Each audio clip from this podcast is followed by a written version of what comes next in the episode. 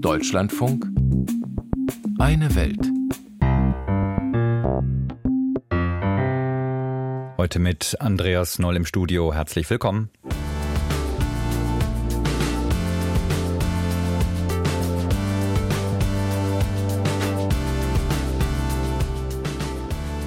Wie die junge Generation auf Politik blickt, diese Frage zieht sich heute durch alle Reportagen in unserem Auslandsmagazin. Es geht um die Rolle der Jugend bei den Präsidentenwahlen in Taiwan, den Kampf junger Rebellen gegen die Militärjunta in Myanmar, den Widerstand junger Menschen gegen den Verfassungsentwurf in Chile und die Lebensgefahr für queere Menschen in Uganda.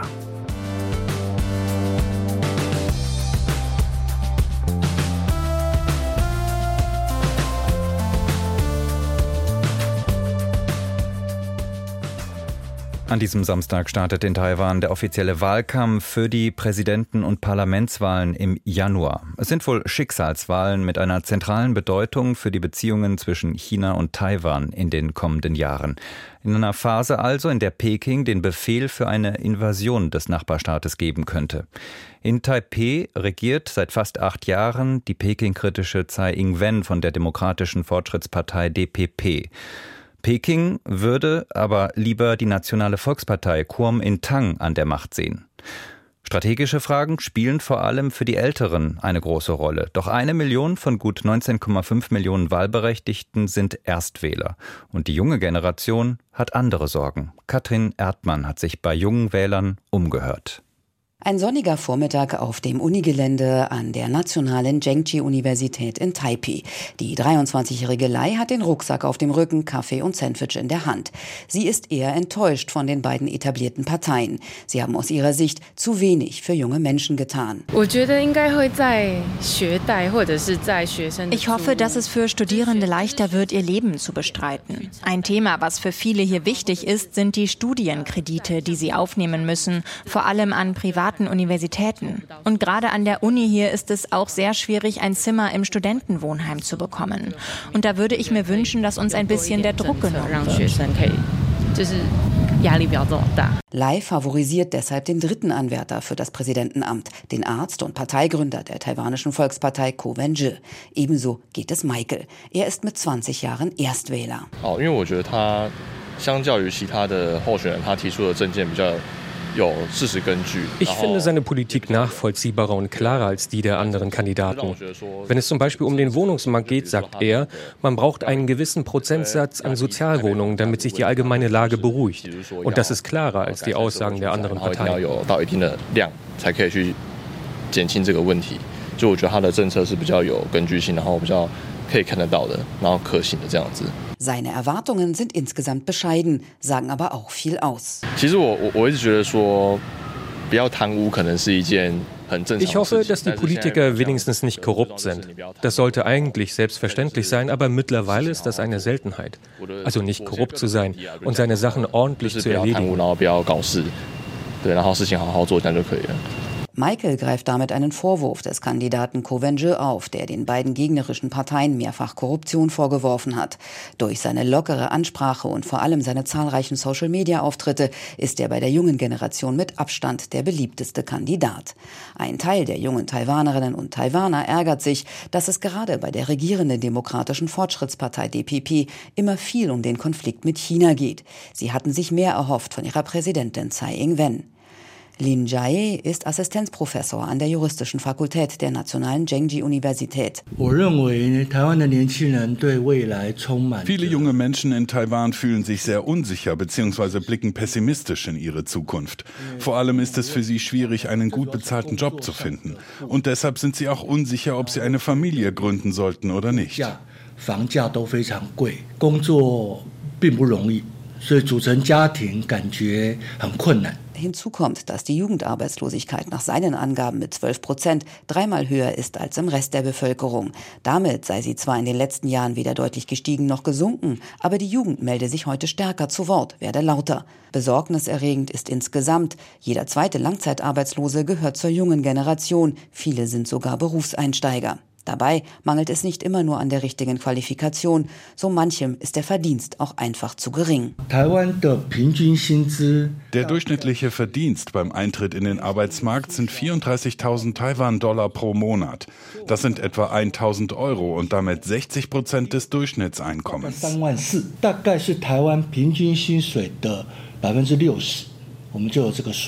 Üblich ist in Taiwan, Wohnraum zu kaufen statt zu mieten. Aber das können sich viele junge Leute nicht leisten. Die Immobilienlobby sei traditionell sehr mächtig in Taiwan. Die regierende Demokratische Fortschrittspartei habe versucht, einiges mit Subventionen zu machen. Aber es bleibe schwierig, sagt der Jurist. Wenn es zum Beispiel um Sozialwohnungen geht, versucht die Regierung schon seit 30 Jahren, diese voranzutreiben. Aber auch viele Anwohner sind gegen solche Wohnungen in ihrem Umfeld.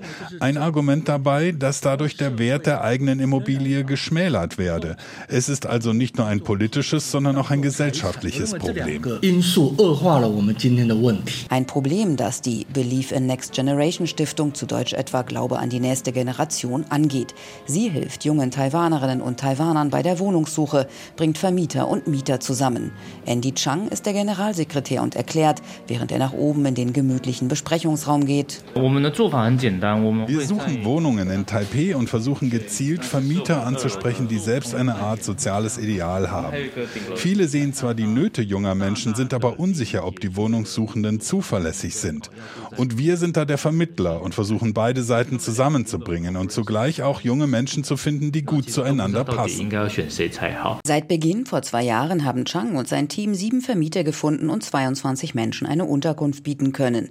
Rock hat Glück gehabt. Der 25-jährige Doktorand stammt aus China, lebte vorher in Taipei an der Uni in einem vier Quadratmeter großen Raum im Wohnheim und hat über die Stiftung eine neue Bleibe ergattert. Als ich dann von dem Modell der Jugendwohnung gehört habe, dachte ich zum ersten Mal, das könnte für mich eine Art von Zuhause sein, mit eigener Küche und eigener Waschmaschine und einem größeren Zimmer. Bis dahin hatte ich mich hier nie zu Hause gefühlt. Bezahlbarer Wohnraum, Antikorruptionskampf und gute Jobs, das steht für die junge Generation in Taiwan bei der Wahlentscheidung im Mittelpunkt. Katrin Erdmann über die Stimmung im Land zum Start der offiziellen Wahlkampfphase.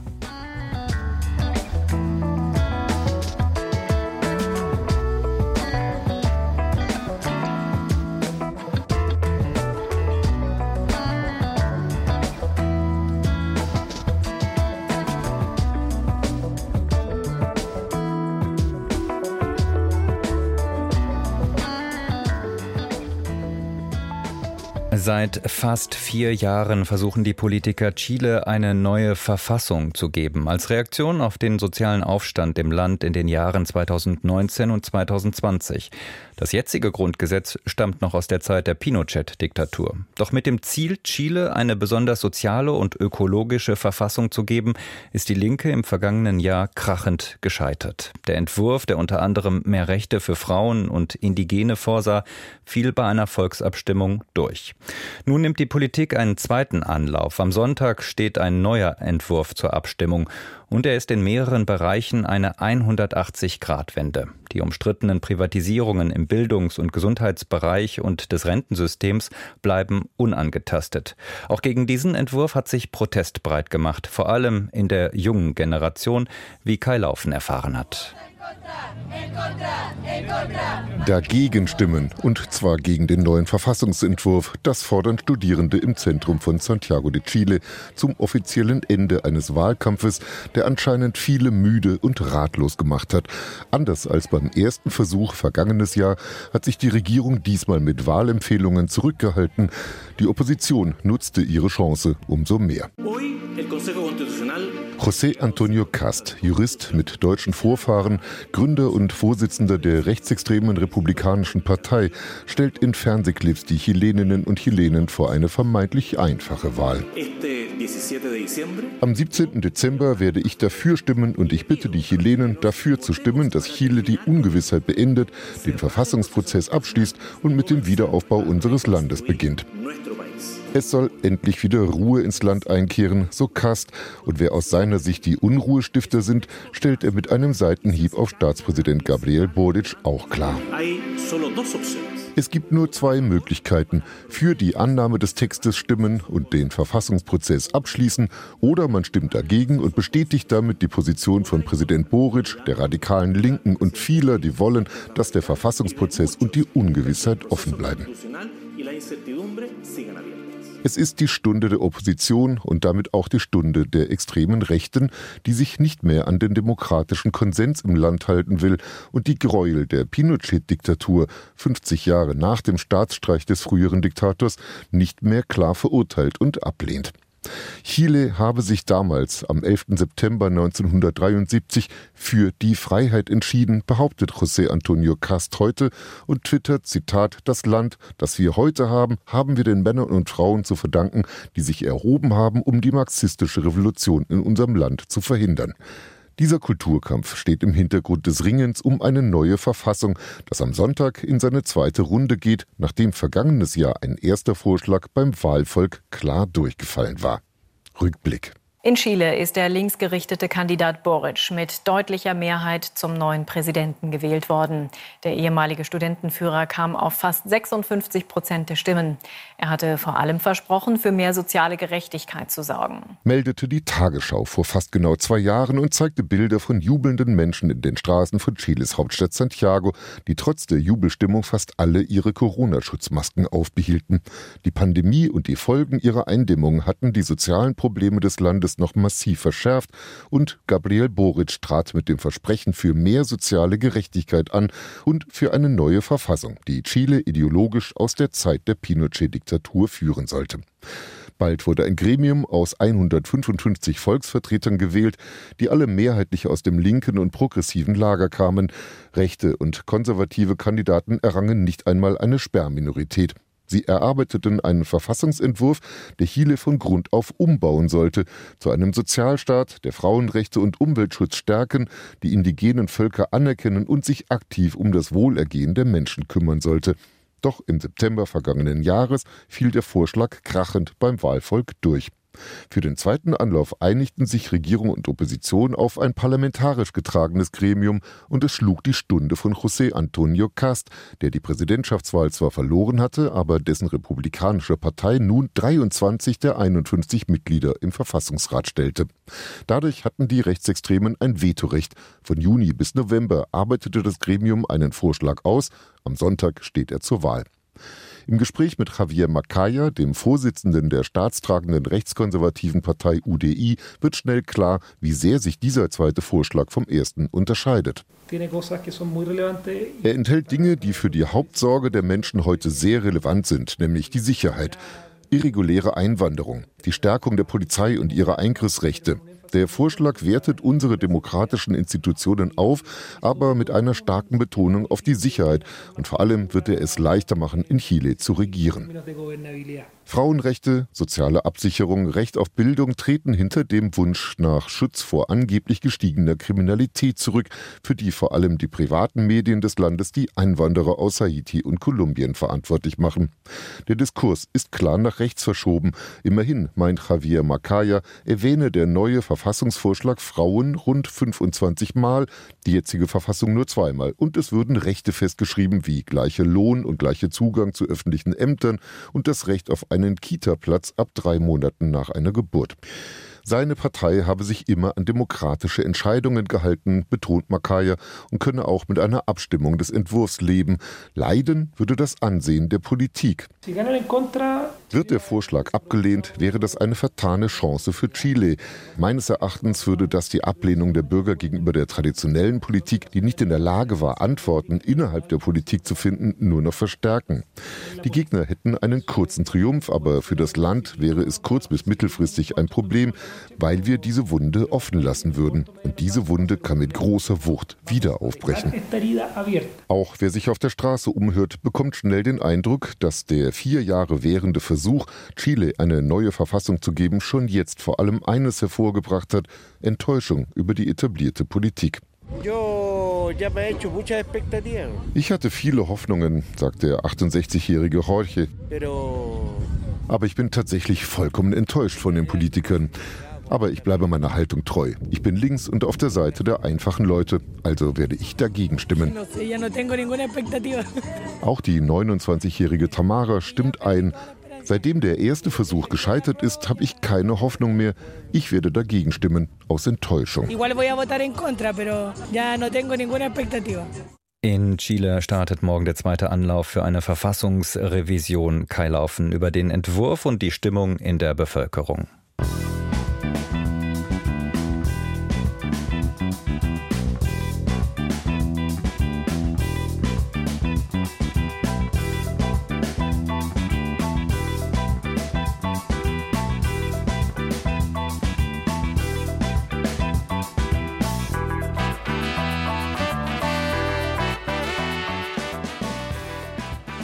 Nachdem das Militär in Myanmar vor fast drei Jahren die demokratisch gewählte Regierung von der Macht geputscht hat, versorgt Peking die neuen Machthaber mit Waffen und politischer Unterstützung. Doch in den vergangenen Wochen sind die Militärs stark unter Druck geraten. Ende Oktober haben drei Rebellenarmeen im Norden Myanmars eine Offensive begonnen und in der Folge große Geländegewinne verbucht. Nun aber sollen die Waffen bis mindestens Ende Dezember schweigen. Unter chinesischer Vermittlung haben beide Seiten eine mehrwöchige Feuerpause vereinbart. Wie es danach weitergeht, ist unklar, aber die Wut auf die Militärs im Land ist weiter groß, vor allem bei den jungen Menschen in Myanmar. Jennifer Johnston hat junge Kämpfer und Flüchtlinge getroffen, die es über die Grenze nach Thailand geschafft haben. In Uniform mit Trommeln und siegessicher präsentieren sich die Rebellen der Gruppe Cobra Column in einem kürzlich veröffentlichten Video. Sie singen von Gerechtigkeit, ihrer Entschlossenheit, ihren verletzten Helden.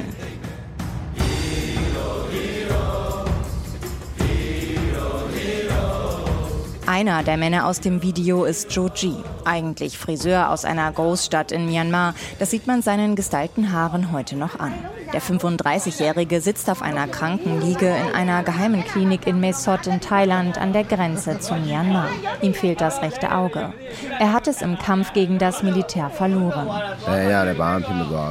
Wir haben unser Leben geopfert, also macht es uns nichts aus, auch unsere Körper zu opfern. Wie tausende andere hat er 2021 nach dem Militärputsch zu den Waffen gegriffen, nachdem das Militär den friedlichen Widerstand der Zivilbevölkerung mit brutaler Härte niedergeschlagen hatte. Ich hätte nie gedacht, dass es mal so kommt. Ich habe mich den Rebellen angeschlossen, nicht weil ich blutdürstig bin oder töten will. Das Militär unterdrückt und foltert unsere Leute. Das kann ich nicht akzeptieren. Wir wurden vom Militär als erstes angegriffen. Seit rund sechs Wochen liefern sich Rebellengruppen und das Militär im Norden des Landes besonders heftige Kämpfe. Mit ihren koordinierten Angriffen haben die Rebellen in kurzer Zeit mehr als 300 Militärstützpunkte und rund 20 vom Regime kontrollierte Städte erobert. Es ist Zeit, dass wir vereint kämpfen. Ich bin sehr zufrieden und glücklich über die aktuellen Erfolge. Die Menschen im Land unterstützen uns. Neche Le leitet die provisorische Klinik in Mesot, in der er gerade behandelt wird. Sie schiebt die Tür zum Reha-Zentrum auf, einem Raum mit ein paar Fitnessgeräten. 130 Männer und Frauen finden derzeit bei ihr Zuflucht und medizinische Versorgung. Honestly, I cry every day. Ehrlich gesagt weine ich jeden Tag, aber nie vor ihnen. Nie. Es ist ein Albtraum. Jeden Tag siehst du Blut, schlimme Verletzungen. Sie leiden vor deinen Augen und manchmal bitten sie mich, sie umzubringen, weil sie es nicht mehr ertragen. Die 37-Jährige ist Mutter dreier Kinder. Kurz nach dem Militärputsch 2021 hat sie die Klinik gegründet. Seitdem dreht sich ihr Leben nur noch um die verletzten Kämpfer. Sie sammelt Spenden für Essen, Krankenhausbetten, Operationen. Das meiste Geld kommt von Burmesen, die im Ausland leben und arbeiten. He's so sweet. In einem Bett liegt ein Mann zur Hälfte gelähmt. Er wurde am Kopf verletzt. Einem anderen wurde in die Lände geschossen. Er soll bald operiert werden. Für die Schwerverletzten gibt es draußen auf dem Hof eine provisorische Dusche auf einem Krankenbett unter freiem Himmel. Ich denke nicht viel über die Zukunft nach. Jeden Tag gibt es einen Notfall, müssen wir kämpfen. Wenn ich aufwache, denke ich, okay, danke, Gott hat mir einen neuen Tag geschenkt. Und dann renne ich los, versuche nicht über die Zukunft Zukunft nachzudenken.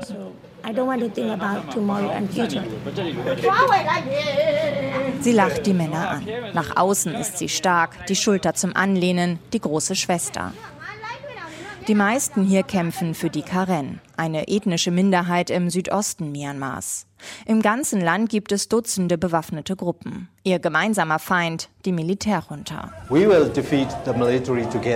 werden das Militär gemeinsam besiegen, sagt der Sprecher der Karen in einem offiziellen Statement. Wir wollen, dass sich das Militärregime aus der Politik raushält. Ihre Luftangriffe gegen die Zivilbevölkerung sind Verbrechen gegen die Menschlichkeit, ein Kriegsverbrechen. Immer wieder bombardieren Militärjets Dörfer, Schulen, Krankenhäuser. Gegen die Angriffe aus der Luft sind die Rebellen machtlos. Der 24-jährige Raimi zeigt auf seinem Handy ein Video. Vier Kampfjets fliegen am Himmel, in dem Fall zu Übungszwecken. Wir wechseln den Standort unseres Camps etwa alle drei Wochen, damit das Militär nicht weiß, wo wir sind. Es sind einfache Camps mit Zelten aus Regenplane mitten im Dschungel. Wenn er die Militärjets hört, hat er Todesangst. Doch bisher hatte er Glück. Raimi gehört zu einer Gruppe der sogenannten Volksverteidigungskräfte. Vor dem Coup war er auf dem Weg, Mathelehrer zu werden. Nach dem Putsch griff auch er zu den Waffen. Als die Ungerechtigkeit zum Gesetz wurde, wurde die Revolution unsere Pflicht. Doch dem hochgerüsteten Militär sind die Rebellen technisch unterlegen. Sie bauen sich ihre Bomben und Gewehre teils selbst zusammen. Wo sie überlegen sind, ist in ihrem unermüdlichen Kampfeswillen und in ihrer tiefen Überzeugung, für das Richtige zu kämpfen. Anders als die Soldaten des Militärs. Auch das ein Grund zu Analysten, warum das Militär derzeit so schwach dasteht wie seit dem Putsch vor knapp drei Jahren nicht. Das Narrativ des Militärs, unbesiegbar zu sein, wurde in den vergangenen sechs Wochen erschüttert. Hunderte Männer haben ihr Leben verloren. Immer wieder laufen Soldaten zu den Rebellen über. Unser Ziel ist, die teuflische Militärdiktatur in Myanmar zu beenden. Wenn wir weiter so gemeinsam kämpfen wie in diesem Moment, dann denke ich, können wir das Militär besiegen. Wenn der Krieg in Myanmar vorbei ist, wollen er und die anderen zurück in ihr altes friedliches Leben. Als Mathelehrer, Koch oder Friseur. In Myanmar greifen viele Zivilisten zu den Waffen, um gegen die seit drei Jahren herrschende Militärjunta zu kämpfen. Jennifer Johnston hat mit einigen gesprochen.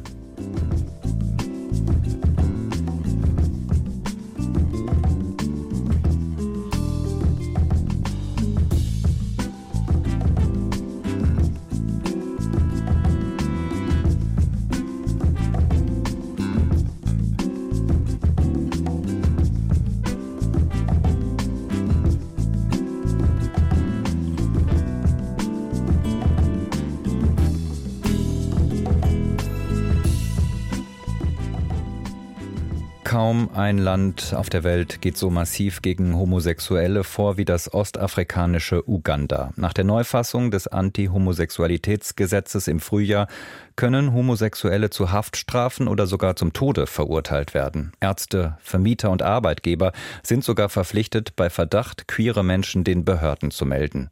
Die internationalen Reaktionen auf das neue Gesetz waren verheerend. Aber auch im Land gibt es Protest. Trotz großer Gefahr für Leib und Leben leisten Aktivisten und Journalisten mit rechtlichen Mitteln Widerstand. Am Montag soll eine Anhörung am obersten Verfassungsgericht über das Gesetz beginnen. Navina Kotor über den gefährlichen Alltag queerer Menschen in Uganda. Yes, Peter. How are you?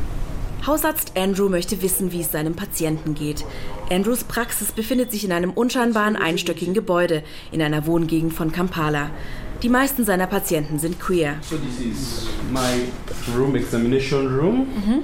Normalerweise werden hier im Schnitt 20 Patienten pro Tag medizinisch und psychologisch betreut. Aber heute herrscht gähnende Leere. Das neue Gesetz, das sich explizit gegen Homosexuelle richtet, verpflichtet Ärzte wie Andrew dazu, queere Patienten den Behörden zu melden. Seine Patienten trauen sich deshalb nicht mehr in die Praxis zu kommen, selbst dann nicht, wenn sie HIV-positiv sind und lebenswichtige Medikamente brauchen. Wir haben uns entschieden, unsere Patienten direkt zu kontaktieren, weil sie Angst haben, uns anzurufen. Sie denken, dass wir festgenommen worden sein könnten. Und sie möchten nicht hierher kommen, weil sie befürchten, dass es eine Polizeirazzia geben könnte. Deshalb werden die Medikamente von einem Boten ausgeliefert, um sicherzustellen, dass unsere Patienten weiterhin medizinisch versorgt sind. Uganda hat im Mai das sogenannte Anti-Homosexualitätsgesetz verabschiedet. Es hat die bereits bestehende Gesetzgebung weiter verschärft und ist weltweit eines der extremsten seiner Art. Ärzte, Journalisten, Arbeitgeber, Vermieter und sogar Menschenrechtler sind von der Gesetzgebung betroffen. Viele haben Angst, durch ein Gespräch mit einer ausländischen Journalistin aufzufallen oder sich strafbar zu machen. Zu vielen Gesprächsterminen fährt mich ein Vertrauensmensch der queeren Gesprächspartner, ein Motorradfahrer mit einem Boda Boda, dem in Kampala üblichen Motorradtaxi. Joan ist 27 Jahre alt und leitet ein Zentrum, das obdachlosen queeren Menschen eine Bleibe zur Verfügung stellt und sie versorgt. Unter den Bewohnern ist ein Jugendlicher, der wegen seiner sexuellen Identität zuerst aus der Schule geworfen und dann von seinen Eltern verstoßen wurde. Das Zentrum befindet sich in einer Wohngegend in Kampala. Bunte Punkte erinnern noch entfernt an die Farben des Regenbogens. Der Regenbogen, das Symbol queerer Menschen, vermeidet man, um keine Aufmerksamkeit zu erregen. Das neue Gesetz habe zu einer Hetzjagd geführt, sagt Joan. Es gibt sehr viele Hausräumungen. Queere Menschen werden von Familienmitgliedern geoutet oder den Behörden gemeldet, weil die Familien Angst haben. Es gibt Fälle, in denen Menschen aufgrund ihrer sexuellen Identität festgenommen werden. Oft wache ich nachts schreiend auf, weil ich Angst davor habe, was uns passieren könnte. Es ist eine sehr, sehr harte Zeit. I'm scared of, of like what is going to happen or even but yeah it's it's it's a very very tough time My heart can sing Gottesdienst in einer Kirche am Stadtrand von Kampala. Die Religion prägt sowohl das öffentliche als auch das private Leben in Uganda. Die Kirche ist voll. Die Gläubigen haben sich herausgeputzt. Einmal pro Woche in die Kirche zu gehen, ist hier normal. Der Glaube formt und prägt die Politik und umgekehrt. God is good. And all the time. Ich bin gekommen, um mit Pastor Joshua über das Gesetz zu sprechen. Das Thema ist eigentlich tabu. Einer der bekanntesten Prediger im Land hat ein Gespräch mit mir bereits abgelehnt. Pastor Joshua ist ein großer, korpulenter Mann, Anfang 40, mit einer tiefen Stimme. Ich möchte von ihm wissen, wie er zu dem Gesetz steht. Now, when it comes to the topic of the homosexuals, also wenn es um das Thema Homosexualität geht, das sehe ich wirklich anders. Homosexuelle sind genau wie andere Menschen. Wir müssen sie lieben und für sie beten. Sie sollten nicht das durchmachen, was sie gerade erleben. Ihrem Lebenswandel stimme ich nicht zu. Aber darf das bedeuten, dass wir deswegen die Todesstrafe verhängen? Nein. Do we pass laws that must bring them to death? No. Pastor Joshua ist kein liberaler Geistlicher, der an die Gleichstellung von queeren Menschen glaubt. Aber er denkt, dass die Regierung mit der Einführung der Todesstrafe und langen Haftstrafen weit über das Ziel hinausgeschossen ist. Das Motiv? Populismus, sagt er. This is politics. Das ist Politik und Politik ist ein schmutziges Spiel. Es gibt jemanden, der in einem bestimmten Land an der Macht bleiben will. Er sagt Dinge, die den Massen gefallen. Präsident Yoweri Museveni ist seit 1986 an der Macht. 78 Prozent der Menschen hier sind unter 35. Einen Regierungswechsel haben sie noch nie erlebt. Immer wieder wird der Vorwurf laut, dass der Präsident das Gesetz mitgetragen hat, um sich die Unterstützung des Parlaments für eine weitere Amtszeit zu sichern. Beobachter weisen darauf hin, dass das Gesetz Rückhalt innerhalb der Bevölkerung hat. Jetzt wird sich das oberste Verfassungsgericht mit dem Thema beschäftigen. Eine Koalition von Menschenrechtlern versucht das Gesetz zu kippen. Einer von ihnen ist Andrew Mender, einer der bekanntesten Herausgeber und Journalisten im Land. Den medialen Maulkorb möchte er nicht einfach hinnehmen. I hope that the judges of Uganda ich hoffe wirklich, dass Ugandas Richter das Gesetz stoppen werden. Das Gesetz besagt ja, dass wenn man als Journalist an einer TV-Sendung teilnimmt und argumentiert, dass Homosexuelle keine Bestien sind, man damit für Homosexualität wirbt und ins Gefängnis gehen sollte. Ich verstehe nicht, warum nur diejenigen, die Homosexuelle verhöhnen, sich äußern dürfen und Andersdenkende nicht zur Sprache kommen. Homosexuals are mad should be allowed to speak. Selbst wenn das Verfassungsgericht das Gesetz kassieren sollte, befürchten Betroffene, dass es weiterhin zu Übergriffen und Schikane kommen könnte. Für die meisten queeren Menschen ist in ständiger Angst zu leben zum Alltag geworden. In den Rechtsstaat haben viele hier kein Vertrauen. Das ostafrikanische Uganda hat eines der schärfsten Anti-Homosexualitätsgesetze der Welt. Doch am Montag beginnt dazu eine Anhörung vor dem obersten Verfassungsgericht. Navina Kotor mit den Hintergründen dazu.